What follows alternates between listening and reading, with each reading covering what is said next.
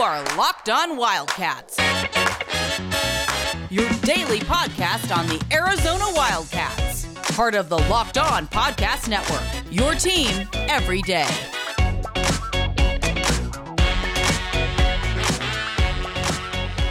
Happy Tuesday. Thanks for keeping it locked on Wildcats. All right, now we've been talking about Gunnar Cruz. Sorry, Gunnar there I wanted to open my uh, Yeah, can right, for uh. Brady's biggest As- detractor. As you should. Mm-hmm. Gunnar Cruz, uh, Will Plummer. But let's talk about some quarterback battles from uh, yesteryear. Now, the first, the one, the only one that I that. The one that always should come to any Arizona fan's mind is not whoever George Malauulu was challenging to hand the ball off or, you know, run. I think that was around. Heath Bray. Heath Bray, correct. Yes, there you go. That's not what should come to mind. There's only one that should come to mind, and that's where, and that's Ortege Jenkins. is and that Keith- Bruno? Bruno, I- and Bruno agrees with us. Yeah? Yes, Uh-huh. but Ortege Jenkins and Keith Smith is the only one that should really come to mind. And you know what's you know what's fascinating looking back on that is how they were able to make that work because both guys had such high expectations at different points. When Keith Smith Keith Smith, big time, big time high school football recruit, but you know what? He was five foot ten. He was undersized, He was- right. and you know what? Base, and he was good at ba- plays minor league baseball.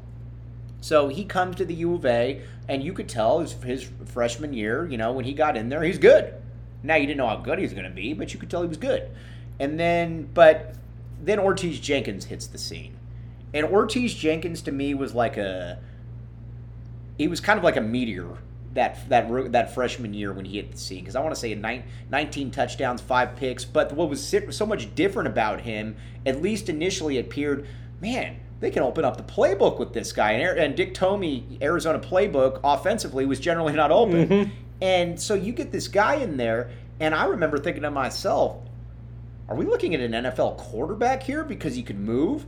I mean, he wasn't a great runner, but he could move around. He had a huge arm. His, I mean, he could make all the throws. No, he can make one throw, and it was about a- 50 and yards. It was about 50 yards. Yeah, but you know what? But you know when a freshman hits the scene Right. like that, that's what you're that's what you're looking at, and it's just we- now now Ortege Jenkins obviously the highlight for his career at U of A was his freshman year. I don't think there's any doubt about it. He kind of comes back to earth by about the midway through, Keith Smith's obviously the best quarter, the better quarterback of the two. What's fascinating though to me is how Tomey was able to keep both of those guys happy right there. Ortiz Jenkins, who you know, while not being nearly as good as I think a lot of people thought he was going to be, was still a starting caliber quarterback. You were able to keep him around, and at the same time, Keith Smith still going to be the guy that's going to have the ball when you need to win a game. Yeah, and and and there was.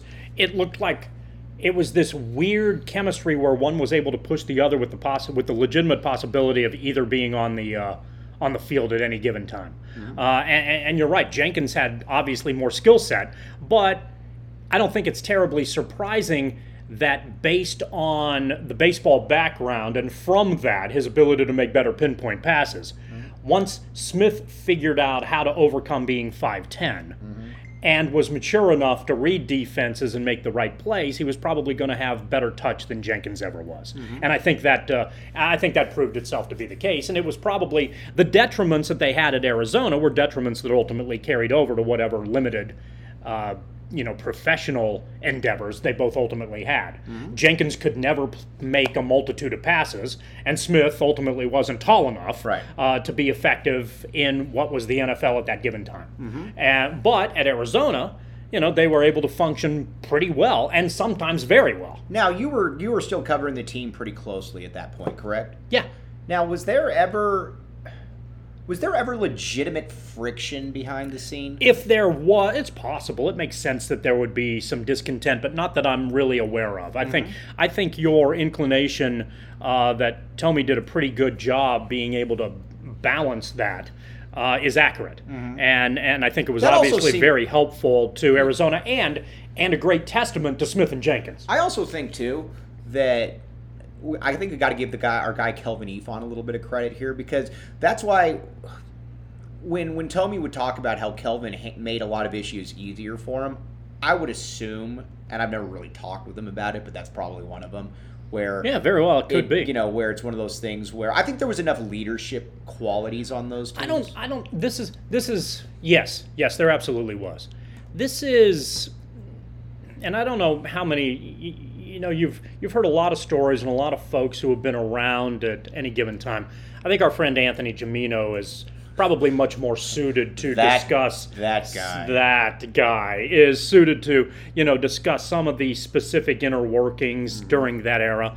But when folks say that Dick Tomey put a lot of leadership pressure on Kelvin Eafon, that's not exaggeration. Mm-hmm. The respect that Tomey had for Eafon mm-hmm. is is everything that you've heard, and there was a belief there that he was that that that his makeup was such that he could handle it, and I think that went. He wasn't the only leader on that team by any stretch of the imagination, but he was somebody who Tomey put a lot of responsibility I- onto. Because when I think you look at it, you look at the best players on that team. And while Kelvin was very, very good, there were guys that were kind of the next level type guys. I don't think that he would dispute that. Like you talk about Chris McAlister. Mm-hmm. McAlister was just a guy that came in there and was just, you should be at USC. Yeah. Or you should be at, Right. uh, you, you should. you and he should- would have been if he didn't have a junior college Correct. issue. You Uh-huh. shouldn't be here. But you know what? We'll take you since you. Yes. Yes. But but McAlister was never the guy that you were going to look at and say, you know, McAlister was never going to be the guy that you were going to look at and say, you know, we need you to rally the masses. Okay, you're our best player by a mile. Same with a guy like Trung Canidate. Trung Canidate, you know, left here as arguably. Well, no, I don't think it was arguably. Left here as. Yeah, I, I know you prefer the comment. Sure, because you know I- we, we we were kindred souls. I know Yeah. you prefer the Uh-huh, comment, yeah. but you know what? I don't prefer. there's the a comment. bias from the old guys. Yes, I don't prefer the comment here. Um, so At the very least, on that team, Canidate was a superstar running back. Canidate was With a- very- Canidate yeah. a guy ca- who runs a four-two something let me ask you forty, this. Let me ask you this. who can't be caught is a pretty good running back. Would Yeah. Canidate be on your Mount Rushmore of Arizona running backs? No, Okay, no, there you go. Teddy Roosevelt would be. well, right, and the Cactus Comet times three. yes. But either way, but Canidate wasn't going to be that guy either that was going to, you know, be that guy that was going to get to Keith Smith and Ortege Jenkins and say, "Hey, Yeah, that's hey, probably true. Mm-hmm. I, need you guys to be able to do X, Y, and, And again, Z." there there may be some folks, and, and Kelvin may be somebody who can give you some he breakdown behind the scenes, know. and possibly has. Right. Um, Yeah, I- I would- you I would know, suggest to you that he has. Okay. Uh, that that that would be able to explain that dynamic behind the scenes, but to Jenkins and Smith credit, Mm-hmm. Right. and to Tomey's credit, and the coaching staff, there was a lot of maturity there that was able to balance the potential difficulty of a two quarterback system. And this is an era where the two quarterback system was not a popular thing. Right. And for some folks, it's still not a popular thing. Mm-hmm. You know, which I which I certainly understand, but there there are exceptions to every rule and for Arizona it seemed to work pretty well. Now, I have no problem with is I, I think it's a little bit overrated when somebody says, well, if you if you only have one quarterback, you don't or only two quarterbacks, you don't have any. Well, you know, in theory that sounds cool, but at the end of the day, we've also seen that it can work. Yeah, there are examples that it can work. Yes, there it's are. it's obviously not the preferred option. True. But you you you, you deal with what you have. Mm-hmm. And if you can make it work, more power to you. And there have been examples of it working. Right. Have there been a lot of examples of it failing? Sure. But there have also been a lot of examples of one quarterback systems failing too. Uh, yeah, there's going to be a lot of them. Let's talk about another one on the other side that sometimes you got to have a little bit of an insight to be able to see what the quarterback is thinking, and or excuse me, what the coach is thinking, and that's also where BetOnline.ag can help you make some money. You know what? You got a little bit of an inside, you know, information on who a quarterback would be. You might want to throw some money at betonline.ag. I'm not saying that betonline.ag has a line about Gunnar Cruz or Will Plummer being the starting quarterback. As a matter of fact, I'd be pretty surprised if they did, but that would be the place that you would go. There's no doubt about it. And you know what? If you wanted, it sure beats going up to Vegas to be able to put that line in, and that's where RockAuto.com would come into play, though, if you were going to drive up to Vegas. But there's no reason to go up to Vegas anymore because you have BetOnline.ag. Period. And you know what? Let's talk about another quarterback controversy on the other side. Thanks for keeping it locked on Wildcats with John Schuster. I'm Mike Luke. Matt Scott, Nick Foles. I think this is a really interesting one to be honest with you. this was a very interesting one because if you were going to come up with your Mount Rushmore of U of A quarterbacks, I think you could make a pretty strong case that these two are on there. Yeah, boy. Scott's a little bit more difficult, Scott's I think, to difficult make sure. than, than than Foles is. Foles is but- obviously yeah, on there. Uh-huh. I, I, yeah, I, he's, Off cer- the he's top of certainly your- ranked off the top of oh your- God, no! You're gonna. What? Oh, how about off the top of your head? Yeah, you're better at this than I I, am. off the top of All right, I'll- You're gonna you want to name your four best quarterbacks in Arizona, don't you?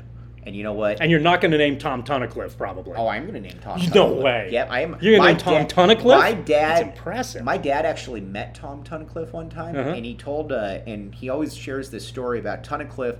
And I would assume, in hindsight, Tom Tunnicliffe probably knew that he messed up, but he would tell he was when he was uh, coming out of the U of A, he was telling certain teams that he would only play for certain teams. Well, you know what that works if you're Eli Manning. That doesn't work if you're built like John Schuster or Mike Luke. Either way, Tom Tunnicliffe is on that list. Nick Foles is on that list. Keith Smith is on that list. And then after that, the fourth one's always the toughest. The fourth one's always the most I'm not controversial, sure that? I, who would you take for a season over Matt Scott? That's a that's a good question. A good For question. one season, it's kind of like Matt Scott is the Khalid Reeves of Arizona football quarterbacks. Right, exactly. You know, you've got the one season thing, but was he really the best player? Right, Or was exactly. he really the best in that you Right, know category? sure. It's it, but but that becomes back to your controversy aspect of it. This was a really because because what Stoops wanted to do, and and to his credit, his his strategy was right. He came at it from a a, a defensive coordinator mentality, and that mentality was, I want to run the offense that was most difficult for me to stop. Mm-hmm. And he looked at Matt Scott as being a great two threat quarterback, a guy who could run, a guy who could pass. That was and, and so so the logic was there. I get the logic.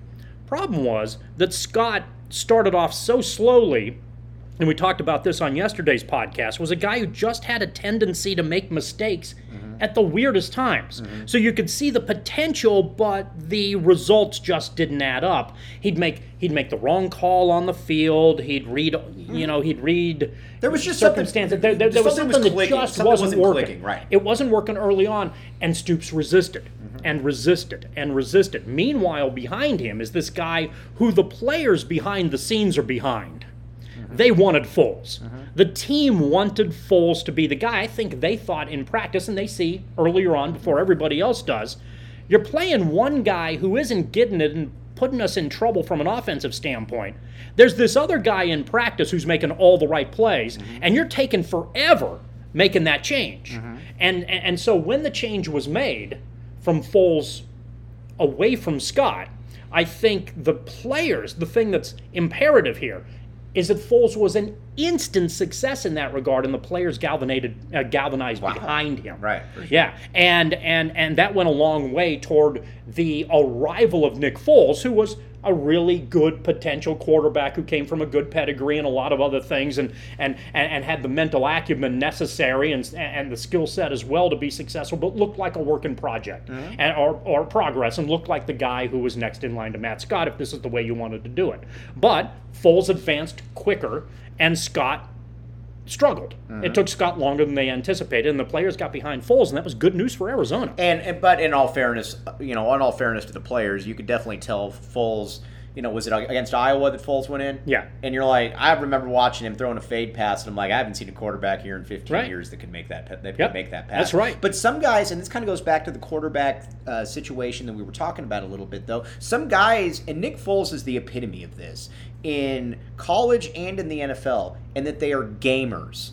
That like like I I haven't talked with one person that was at all those practices with Matt Scott and Nick Foles who said that that Matt Scott shouldn't have been the starter. I haven't talked to one person. Even Gimino thinks that he should be a starter, and Gimino generally not right on a lot of stuff. Sorry, Anthony, I'm just kidding with you. You're the best. Um, but At being the worst. the worst. Yes, exactly. That. anyway, Foles. But yeah, but so some guys are just you know some guys are just built a little bit differently. I would even go a step further in the NFL. I've never seen a guy that is a terrible regular season quarterback, but somehow if you get into the postseason, you should put him in the starting lineup. Yeah. It, it's crazy. Uh-huh. There's just there's something yeah, about it's almost like there's Earl Morrall and Nick Foles. Yes, exactly. I I think that that's it. But you know, the, the weird thing about Foles is that Foles has done it like multiple times. True. Though, Yeah. Where it's Uh-huh. like you bench him during the regular season, and you're almost like, all right, we can just get to the playoffs, and we can throw Nick yes, Foles in yes. there, and then you know, And so- sure enough, he he, and- he responds. And, and sure, and he's responding. And, and sure enough, he does. But But but then it became interesting when Foles ultimately left and Scott decided to come back. That year that Scott had, I think, was a combination of two positive things: new coach, Mm-hmm. and he finally got it. And maybe there were, maybe he matured. Mm-hmm. Maybe there was after a while no pressure, Right. Because it was his team was for one year team. to see what was ultimately going to happen, and his and his year was phenomenal. The year was so good Right. that from a fan standpoint, you're looking at it and saying, "How? What? What?" And on on how that guy that, that guy wasn't here four years Right, ago. who is three this? years ago? Who is Right, that guy? right, right, exactly. And and it was one of those things. I think in a weird way, even though he was long gone and Arizona fans were happy that he had moved on, it almost validated Scott's senior season. That extra year almost validated what Stoops had seen all along. Right. And, and what Stoops was understanding in a practice situation. I don't know if he. I think the thing that I think the mistake that Stoops made was that he stuck with Scott too long. Mm-hmm. Not that he didn't see Scott's potential. Mm-hmm. He understood Scott's potential, and as you mentioned with Gimino seeing practices in those circumstances, could see it in a practice situation, but didn't recognize that Foles was a gamer. Mm-hmm. And it took him too long to do that, and it took a long time for Arizona to ultimately recover as well. And I think that probably hurt Stoops from a cachet standpoint among the fan base Mm-hmm. Right. when Foles came out as fast as he did to ultimately perform as well as he did. But ultimately, I mean, even Scott, who looked like as a sophomore, he was never going to play anything. He just even looked- he just- suggesting he just looked- that playing beyond lo- college just was looked there. lo- he just looked looked completely. lost. Got, he looked al- over- almost and- made almost made the cut with the Jaguars, And he, didn't he? and, yeah, and he looked physically overwhelmed Yeah, too, which I yeah. think is what really threw a lot of. and then as a senior, there. he grew into it, and, and it was remarkable. Now, these weren't around at the time, but when you see the metamorphosis that occurred, it's almost like he was consuming Built Bar because he was able to put the past in the past and develop into a new person. And I think when somebody starts consuming Built Bars after getting into the gym, it's not your same workout anymore. It's the workout where you're saying to yourself, this is a lot different. to work out with a guy with an edge. This is a guy would work out. Some people work out with a guy named Chad. Mm-hmm. Some people work out with a built bar. And I would suggest to you that the person that works out with a built bar is going a lot further in life. For John Schuster, I'm Mike Luke.